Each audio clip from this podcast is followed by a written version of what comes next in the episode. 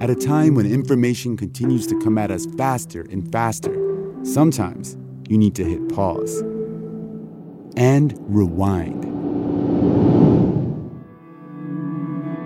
NPR's Throughline takes you back in time to the source of the news stories filling your feed. Find NPR's Throughline wherever you get your podcasts. Hey, it's Vic. Just want to let you know this episode contains some strong language, so please be advised. In three, two, one. When I was a kid, I was a lot for my parents to handle. I mean, all kids have their moments, right? But when you add drugs and alcohol, I would always make things interesting, that's for sure. Like this one time, I was about 16 and I'd been out partying all night. I passed out near a river, and when I woke up the next morning, I was sore and bloodied and realized I had gotten into a fight. I don't remember any of it, and I was still drunk when I awoke. And who was left to deal with me? My mom and dad. I know that my drug addiction was really hard on them. And you know, there's lots of other parents out there who can relate to seeing their kids suffer. Steven Fisher is one of them. As parents, we all have those moments where we wake up at two o'clock in the morning in a cold sweat, thinking of how we screwed up our kids. I think, I don't know if any parent I've ever talked to who has not had some of those moments. And they get all of our dysfunction, but they get our good parts too. And I have to say, this journey has been, it hasn't been easy, but it's been absolutely beautiful. And I wouldn't trade it for the world. But we've earned it the hard way. We've had to go through hell and back to really get to a better place today. Steven and his wife are therapists, and while they often would help other families work through their issues, their own son, Matt, was struggling with drugs and alcohol as a teenager. Matt felt that getting drunk and high helped him control his mood swings. I think it was like trying to self-soothe and I was like, you know, I don't I don't want to be like so angry anymore and I don't want to feel so out of control. Addiction really is a family disease. It affects everyone in the household. And if you're a parent or a child struggling with addiction and destructive behavior, Maybe you'll hear your own family story in the Fishers. Today, we're going to hear from Steven and Matt Fisher about the ways Matt's struggles really impacted their family, how Matt found help, and the ways they're now working to help other families who struggle. I'm Vic Vela. I'm a journalist, a storyteller, and a recovering drug addict. And this is Back from Broken from Colorado Public Radio stories about the highest highs, the darkest moments, and what it takes to make a comeback.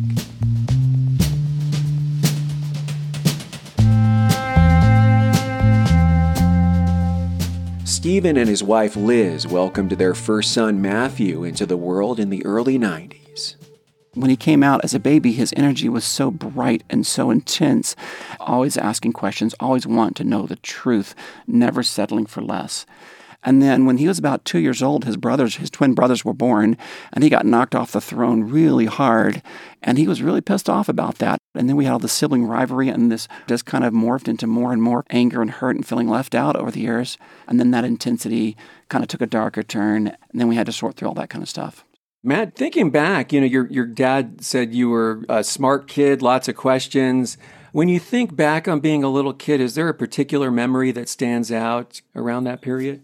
we moved from Mississippi to Colorado when I was five. So I think like growing up in Mississippi, you know, it's like we had our family around us, we always at our grandparents and just a lot of support. And I think moving out here, you know, I kind of like lost my best friend and then my, you know, I, I always kind of struggled to meet new people. My brothers were very social.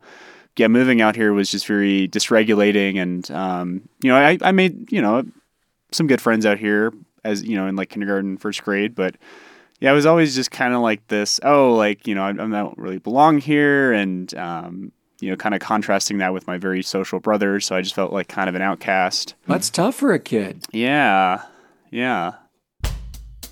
That isolation weighed heavily on Matt, and as he got older, it was hard for him to understand why he couldn't fit in.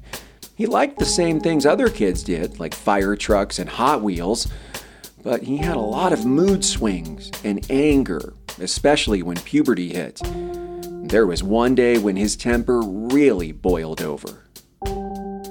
So Matthew was about 12 or 13, and this is when he really started to feel the pinch of that teenage years and that emotion, that anger, and that hurt of feeling left out with his brothers kind of got worse. And so I was doing a grand opening of my counseling office, and Matthew and his brothers were playing the parking lot with and with another friend. You know, it was like one of my one of my best friends would like always uh, come over for school, and I was um, at this point in my life, I was frankly just kind of a dick, kind of like slowly losing everyone around me, and kind of the point where like you know they, frankly, you know, they didn't want to hang out with me. I think that was looking back, you were reasonable for the way I was acting. But I, I think in the moment, I was just like seeing them as like kind of stealing my best friend and um, like feeling really lonely and and um, yeah, there's this whole thing of like, oh, they're getting all the attention and I'm like kind of left on my own. So it just kind of built up. Yeah, I just kind of had this moment where I threw my brother off the bike and um, just kind of this. It just felt really uncontrollable and impulsive and i you know i definitely had a lot of mood mood issues going on and um, just would kind of have go into these like really really uncontrollable rages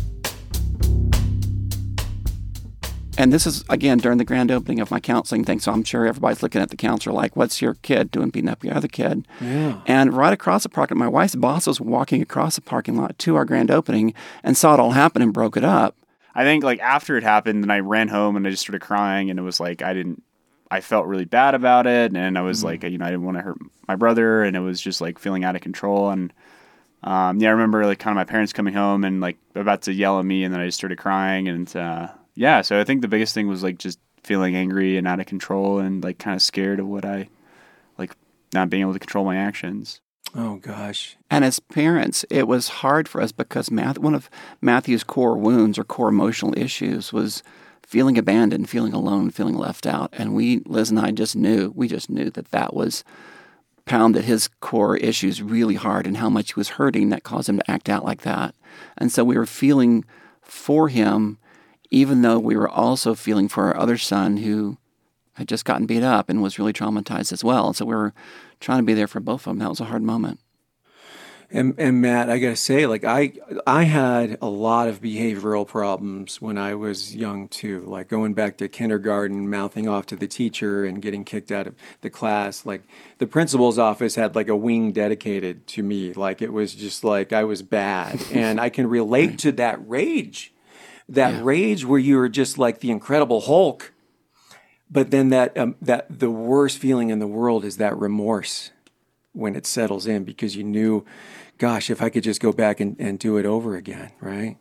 yeah absolutely yeah i think about that a lot Well, I, and Steven, you are still a human being. You're still mm-hmm. human. Yep. And humans still react in ways. And, and, and so I got, I got to ask, like, this was a big day for you. Yeah.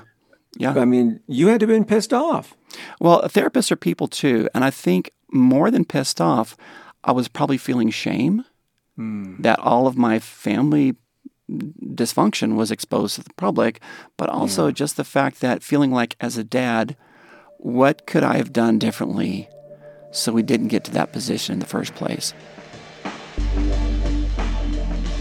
Matt knew he was way out of control that day, and he was tired of feeling so angry all the time. So when his neighbor introduced him to marijuana when he was in middle school, Matt loved the way it made him feel. it did give me a feeling of like being more in control. And then one kid was selling like OxyContin on the school bus in seventh grade, and so we, you know, I kind of, I think, I think just as I as I started like you know developing this reputation, and a lot of my friends' parents were telling me like, oh, like you know, you can't hang out with this kid. I started hanging out with, uh, you know, just like a rougher crowd, and you know, I remember summer into eighth grade, I was just like hanging out with this you know these two girls and the, my my friend's older brother that were just using a lot and you know it was like just spent the whole summer getting really fucked up and yeah doing a lot of painkillers and drinking a lot and smoking a lot you know my my dad actually found me drunk like passed out on this trail by our house That was a hard moment. yeah they were like oh shit like this is kind of a little out of control Walk me through that. That, that day where your dad found you. Yeah, I, I was. I got really drunk. Like we kind of were were pre-drinking at, a friend's house, and then there was like this spot in the woods called the couch. Like all the cool kids were hanging out there, and there were some older, older, like kind of more like 20 somethings I thought were really cool, but they were kind of like these burnouts that worked at, you know, like were just kind of selling drugs and cigarettes to kids and high schoolers. Um, so that was kind of like a big deal for me of like getting invited to this like party in the woods. But yeah, I like had too much to drink and um, just kind of passed out. And like, I remember like one kid put a cigarette on me and they're just kind of laughing that I was like all fucked up. Mm. And uh, they just kind of left me there you know, here I am like having a good time with all these people and feeling kind of like accepted. I'm in the, I'm cool. And then everyone just uh, kind of left, you know, and I'm just like, I can't even like get up and I'm like throwing up on the ground. And I was, it was like, oh shit, where'd everyone go? And, um, yeah, yeah, just feeling really, really like abandoned and like kind of all these, these new friends that I thought I'd made. I was, I was just like, oh, like, I guess they didn't really care about me. That's hard. Steven, that's got to be, I mean, you, your son is passed out in the woods. Like, what do you remember about that? Well, we knew there was something going on that day, and I was looking for him. I was looking all over town, and I'd heard about this spot in the woods, and I went back there before, and and so I, thought I decided to go back there again because I figured they're probably back there, and I was going back there for the second or third time this time, and sure enough, there he was, just passed out. It was a Saturday morning, right on the trail beside the woods, about you know 100 yards off the off the field, and um, I was just feeling really heartbroken. Mm. I was feeling so heartbroken that it come to this. And I remember Matthew's packed passed out, and I just um, picked him up, and I carried him home. And I put him in his bed, and just let him sleep it off. And I was just feeling so broken. And I was feeling like, what? How have I contributed to getting here? What is, what is my responsibility for contributing to this and how has we have a family gotten here and i just felt heartbroken for my son because in my eyes matthew's not this angry aggressive stoner that's scaring other kids he's this little two-year-old boy with so much joy in him that's the matthew i've always known and in those moments all i saw was this two-year-old kid with such joy and I'm just, I was just thinking, where did that go? Yeah. And then we got through that moment and we went on, but it was, um, yeah, that was a hard day. That was a hard day. Hmm. Yeah, I'm sorry, Steven. I mean, you're the dad. This is your boy, you know? Yeah. And I'm also feeling like I've I've really screwed him up. Why would you feel that? because, I mean, we did with, and we're honestly, Liz and I were good parents. We were great parents, but we weren't perfect. There are no perfect parents. We have our share of character defects and our mistakes. We're working on it. But really looking at my own character defects and my own issues that have contributed to the problem. And that's what I want to say to all families and parents out there is instead of playing the blame game, we all want to look at our own part, not to blame ourselves or criticize ourselves, but to own accountability and learn how to forgive ourselves and forgive our kids because our character defects don't ultimately define us. They're, they're patterns that we're stuck in, but if we want to do our own inner work, we can break free of those patterns. And this whole process between Matthew and I, Matthew's struggles was a wake up call for us to have as a family to really look at our own issues and to really heal and get better as a family. So our healing process wasn't just Matthew, it was all of us. It was me and Liz and our other sons growing and getting better and releasing our own shame and our own hurt. And that's ultimately what it's come down to over the years. And those moments don't ultimately define us. I think that was the lesson for me.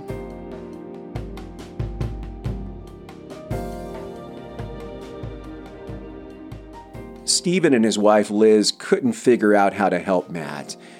He was still using drugs a lot, and when he was in eighth grade, he even got arrested at school for beating up another kid. When they were at one of Matt's probation hearings, Steven decided it was time to lay down the law. We were sitting about to go into court one day, and one of his conditions of probation was uh, he couldn't smoke any pot. And I know he had, but he got he'd passed the EUA, so I know he'd gotten away with it. And so we're sitting in that little room before we go into court, and our lawyer's sitting there, and I said, Matthew, you need to tell the judge the truth. You need to be honest with her. And my lawyer said, Steve, don't do it. I said, I said, no, I got to. I'm sorry. I, I got to. I said, Matthew, you can tell the judge or I'm going to. And he did, but he said he didn't trust me after that. He didn't trust me for a couple years after that. So you told the judge that he had pot Well, I said either he has to, yeah, that he smoked pot um, while he was on probation, breaking the conditions of his court probation, and and so I said either you tell her or I'm going to, and so he did tell her. I wanted it to come from him, and uh, and he got some consequences out of it, but it wasn't the end of the world. But that kind of stubbornness, that sometimes maybe I come on a little too strong, maybe I'm not strong enough. It's just a, it's a hard line to walk. I'm doing the best I can. Yeah, finding that balance as a dad, Yeah. you know? Yeah. Gosh. Matt, how did you feel? Did, did you understand why your dad did this? I, yeah, no, I, I do. I do now. I mean, I and I think you know in the back of my mind, I, I got it, but I was just so pissed off and like scared and like you know made me want to like hide stuff more. Yeah. So Matt continued to drink and use drugs for years after that. Until one night, he finally had his wake up call. I'll tell you all about it after this break.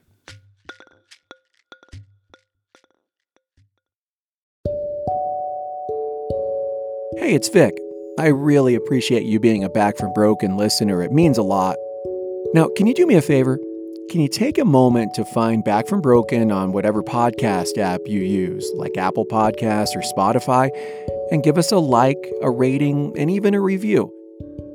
If you think what we're doing matters, if you think it's important to talk about recovery with compassion and hope, all you got to do to help spread the word is like, rate, or review this podcast. It really does help other people find Back from Broken. Thanks for listening, and thanks for supporting podcasts from Colorado Public Radio.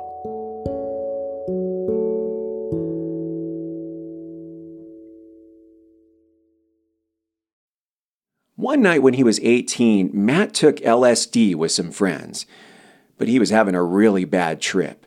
His friends took his keys and Matt left without a coat or shoes in the middle of winter.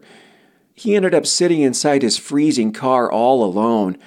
He was trying to figure out who to call for help.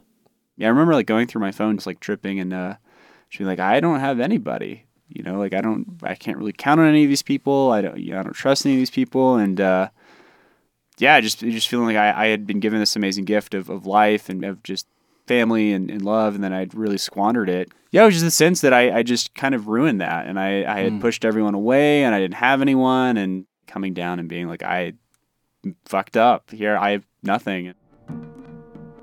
Finally, Matt decided to call his parents. And so me and my wife Liz are driving across town.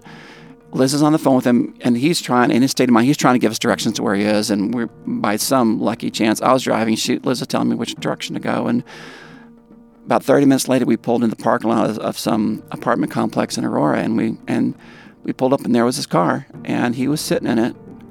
And it was so pitiful because he had a light t shirt on, no shoes, sitting in the driver's seat of his car, just shivering, just absolutely shivering in the snow out there. And I remember we pulled up beside him, he looked over at us. The look of relief on his face was like, oh my God, thank God you're here.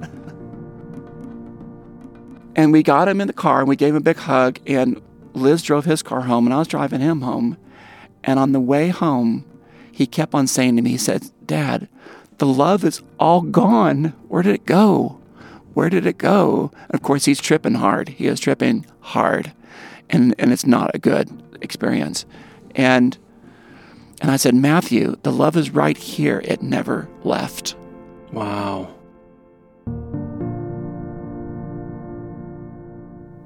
That's the space that Liz and I always held for Matthew is that the love is always here. It never left. Even if you don't see it in the current moment, it's still here. We are still here. We love you. You're a beautiful, beautiful person, even if you don't see that right now. And that's the space we're always holding for him, even when he couldn't hold that for himself. I mean, how powerful, Matt. What, what did you mean when you said I lost the love? I feel like as a as a kid, I just I had this really profound sense of like love and connection and like just yeah, just feeling I had this all these supportive people around me, and I I think I always was very empathetic and I always really cared about other people. Like my dad likes to tell the story of like when I uh when I you know they're reading like uh, Christmas Carol when I'm like five or six, and it gets to the part about Tiny Tim, and he can't go to the doctor. I'm like, well, why can't he go to the doctor for free? Oh, you know, and I, I think I, I and I really love my brothers too, kind of even though I was angry at them and, and all, you know all these people and uh, kind of like the not terribly religious, but the prodigal son kind of story. That's what that's kind of what I felt, you know, seeing my dad. And so we we got him home, and it's about three o'clock in the morning by this point, and we made this pallet with blankets on the floor by our bed because we just didn't want him to go anywhere because we were just he was still tripping hard and we were just scared for him.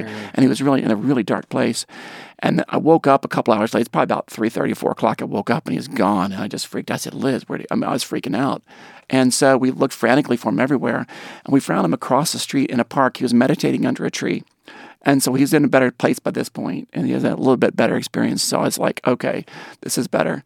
And uh, but we still brought him home, and uh, and we took care of him. And for the next month, he was in such a dark, dark, dark place. Me and Liz were both really scared for him, and we just kind of nurtured him back to health. He couldn't go to school, he couldn't work, he couldn't do anything for the next month.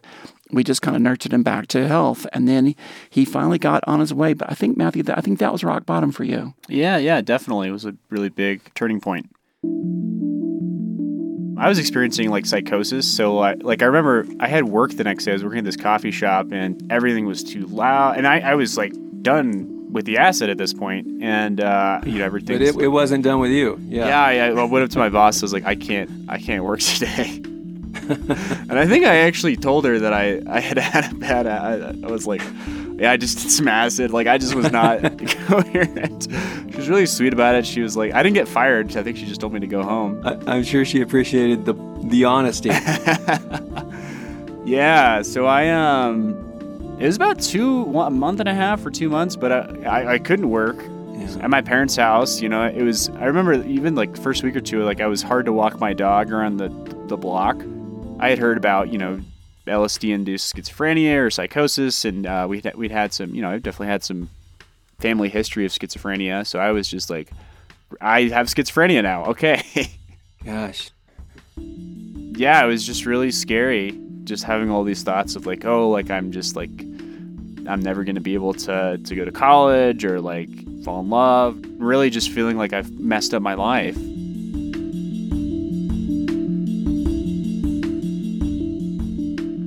It took Matt about a month to come out of the psychosis he was experiencing.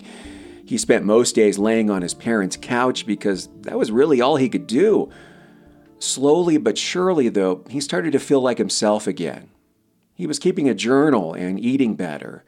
And he turned to something that's becoming more and more popular for folks in recovery that some studies say can make a big difference for people trying to kick a drug habit. I think I started watching uh, yoga on TV. They had like a, a, a subscription to Gaiam. It was like a they do a lot of yoga and meditation. So I started watching this guy named Rodney Yee doing yoga, and I just started meditating and doing yoga.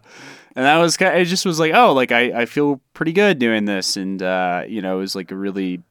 This guy had like a great relaxing voice and kind of this whole guided experience, and I was just like, kind of the first time in a long time, just doing something that just for the sake of doing it and like feeling good about it. I'd always been really interested in neuroscience and, and uh, psychology, so I started getting books on like neuroscience and addiction and depression, and like um, just really trying to understand like why am I feeling like this? Like why am I feeling the need to use? Like, and how do I just start to feel better about myself, like sober? Mm-hmm. So now, now you're in it. You're Yeah. you're digging this stuff. Yeah, After everything, kind of the torture that you put yourself through, right? You know, in your own life, and now you have something that's really helpful and soothing and and I guess calming, right? yeah, absolutely.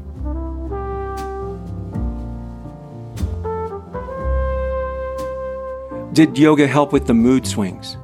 Yeah, it did. I think I was like at this point, I, I, I think I still had some mood swings and mania, but I was just more like numb. And I think I think a lot of me like had really tamped down a lot of that anger and just kind of got into this state of like I'm just dissociated and like kind of numb.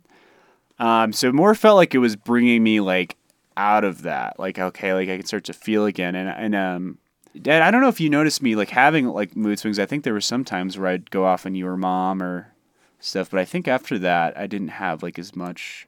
No, that started to go away at that point. Yeah. I mean, so when when Matthew was 12, he was diagnosed with a mood disorder, and the mood swings are always there. But at that point in time, that's when it really started to go down. You really started to level out. But you had to work at it. You had to get your sleep. You took your exercise seriously. You took your self care seriously. We saw you reading all these books. I'd see all these book titles of healing depression and all, you know, and mood disorder and how to you know win friends and and you know all that kind of stuff. And all these books you're reading all the time. That was a real turning point for you. Steven, let me ask you, since you're the expert really on this, a, a mood disorder. I know that's that's we hear that, you know, but I guess explain to other parents out there what that looks like. Uh, Sure. When you have a child with with a mood disorder. So, mood disorder is high impulsivity and low frustration tolerance, where you're more impulsive and you have a lower tolerance for any di- difficult situations, much easier to pop off, lose your cool, and more so than most people.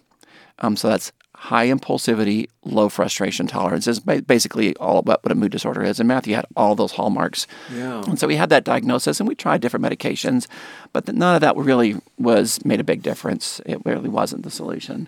We really had to go through our own process. Well, and I got to tell you, you described me perfectly, and it's one of the reasons why I do this show. And let me explain because I, I, you know, boy, we've uh, we, there's so many hurdles in terms of access to mental health to begin with. Okay, Right. much less twenty plus thirty years ago, right, in small town Colorado. Much less growing up in a Mexican American family where culturally Right. mental health is going to see a a, a counselor is not something that's in, part of the culture. Like that's something wasps do, right? Right. Right. And uh, so I more than likely had an undiagnosed mood disorder because I had the exact same things that Matt went through. You know, the blow ups, feeling persecuted by authority and kind of like telling them to F off. But then I also am totally honest. I never tell a lie because Right. I'm just brutally honest. So many of us have these issues and we, you know, and it's it's so hard for kids and for for for parents to have to deal with that, right? Right. Right. But there's such a gift too. And if you can work on the downside of it, the upside of that gift is amazing. I mean, Matthew is an amazing human being who's who's really coming into his power and just living his truth. And he's not afraid to be himself authentically, but he's now he's kind about it. And now he's considerate of others' feelings, whereas before that was the part he was missing. But he's still kept that authenticity, which I just admire so much about him. So the good can exist without the bad. Absolutely. It's almost like all those experiences just kind of burned away some of the character defects so he could just, the purity of who he's always been and who I remember him as as a two year old, and that joy that he has, he still has it. He didn't lose it. Yeah. And Matthew started really coming around. He he started. He was really apologizing to his brothers for how horrible a bit of an older brother he'd been. And at this point, his younger brothers, my twins, were two years younger than them. They said, "Screw you, dude. You've been horrible to us all these years, and now you're getting healthy on me. Well, screw you." And it took them like a couple years to finally forgive him. But, but Matthew was very patient. He took accountability over and over and over again. One of my twins was talking about Stockholm syndrome for a while because he was just so scared of his older brother. You know, he just had to kind of kiss up to him so he wouldn't get get hurt. Oh no, gosh. And one time, I remember hearing one of my twins, Craig, say, Matthew, I know that you're better and I know that you've come a long way, but when you try to come hug me, I still flinch because he I don't know what's coming. And there was a couple years where that whole period of transition, but Matthew was just a rock star.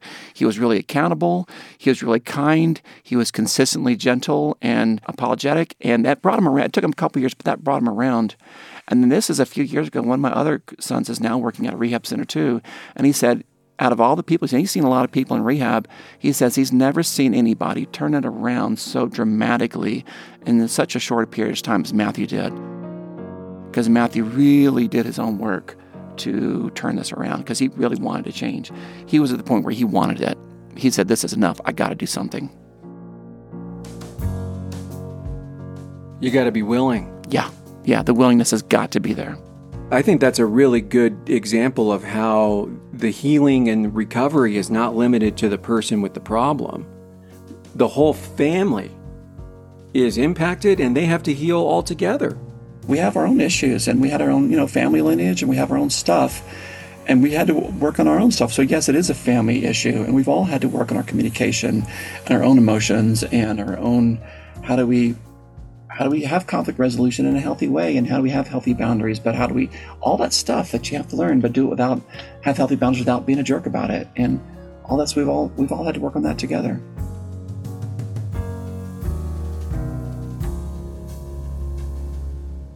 It wasn't easy, but Matt and his family put in a lot of work together to overcome the issues they had faced in the past.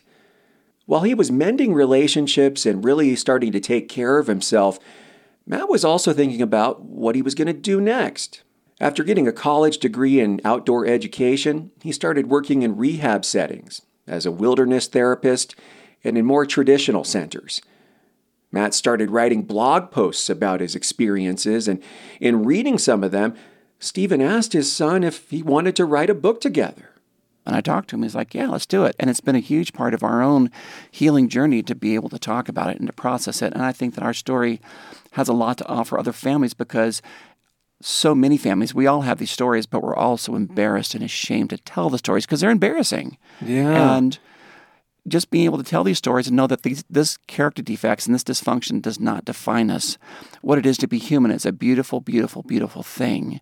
And working through these character defects, you just get the gold that's underneath. So we can talk about the stories and realize that the stories don't ultimately define us. And that's been a real big part of our healing process. Matt, what have you learned about your relationship with your father throughout this process? I, I think just how reliable my dad is. Like he's very stubborn, and we, we butted heads a lot. But I, I I really appreciate just how like genuine and honest he is, and, it's always been like we've been able to, to talk about and work through things. And um, I really can't imagine what it was like, kind of like raising you know a kid like like me. And um, Sure. you know, I, I think that that I'm definitely able to be where I'm at today because of him and, and my mom, you know, and um, you know, I work with a lot of people without that kind of support and I kind of know where all these things can spiral down to and I'm just I'm really grateful to have had that safety net. Steven, what advice do you have for families, dads, moms who have their sons or daughters are struggling with mental health issues, uh, substance abuse issues? Because that father son relationship is so complicated. Right. You know, it's obviously it could be very strong, it could be very emotional, even in the perfect situation. Right. And then you add these other things that you dealt with with, with Matt. What kinds of uh, advice do you have there? Right. So there's no one size fits all. You have to look at your own situation and do what you feel is right. And there's no right or wrong answer a lot of times. You just do the best you can. But through it all, the main thing is to remember your love for your kid. And are you coming from your own issues or your own defensiveness or your own emotional triggers? Or are you sorting through that and trying to keep the love for your kid in sight? And are you doing whatever you do, whether it's boundaries or you're you're trying to nurture them or let them, let him off the hook or you're whatever you're doing? Are you doing it because of your love for your kid, or are you doing it because you're emotionally triggered and you're and you're defensive and you're upset? Always try to look at your own motivations and come from that place. Yeah, I, I talk with a fair amount of parents and do some volunteer work with teens in recovery, um, and that's that's a hard line of like you know where when do I bring down the hammer on the kid and when when do I really try to um, to maintain that open communication, honesty, and uh, it it can be hard because you know you can either be too permissive and let these behaviors continue, or you can alienate your kid. Um, so that's I don't think there's any easy answers, and you know I think looking back, I, you know I think I think my parents, um, you know, just were trying to make the best decisions they could, you know, in some really tough circumstances. Oh, thank you for that. And Matt, I'll, I'll give you the last word. What advice do you have for people, especially young people, right? Especially kids, teens, young adults who are struggling with some of the things that you struggled with? Yeah, don't do drugs, kids. I think it's really easy when you're wrapped up in being a teenager and and uh, friends, and it, it just seems like the whole world, like this is the world, and you know nothing's ever gonna be different. I know it sounds cheesy, but like that is just such a small part of your life. Yeah, and you're going to meet other people, and and I tell a lot of folks in treatment and recovery is like it's okay to be by yourself. It's okay to disappoint people. And, and I think a lot of like my decisions came from like being afraid of being alone or not being okay with myself. And I think really, you know, if you want to have healthy relationships, if you want to make good decisions, like having a sense of self, a strong sense of self and, and, and self respect and self love and like, yeah, just being okay to to be the odd man out. And I always felt like kind of awkward, you know, as college too, of just being like, hey, like I don't want to smoke. And it was like hard to say no. I was like, I want to belong, I want to be cool. And it was like just this moment. But yeah, I think in recovery, like you're to have so many of those moments and you just have to be like, I, I need to put myself first. Yeah, I need to know that I, I will get through this and there is a light at the end of the tunnel.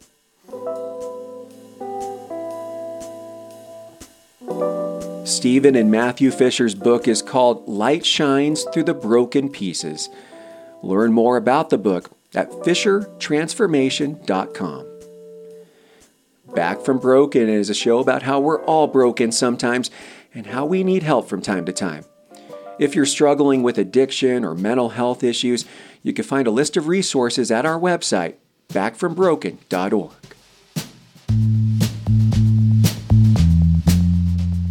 Thanks for listening to Back from Broken. Please review the show on Apple Podcasts and Spotify. It really helps other people find it. Back from Broken is hosted by me, Vic Vela.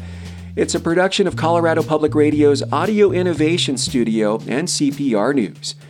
Our lead producer today was Rebekah Romberg. Find a list of all the folks who worked hard to make this episode in the show notes. This podcast is made possible by Colorado Public Radio members Learn about supporting Back from Broken at CPR.org.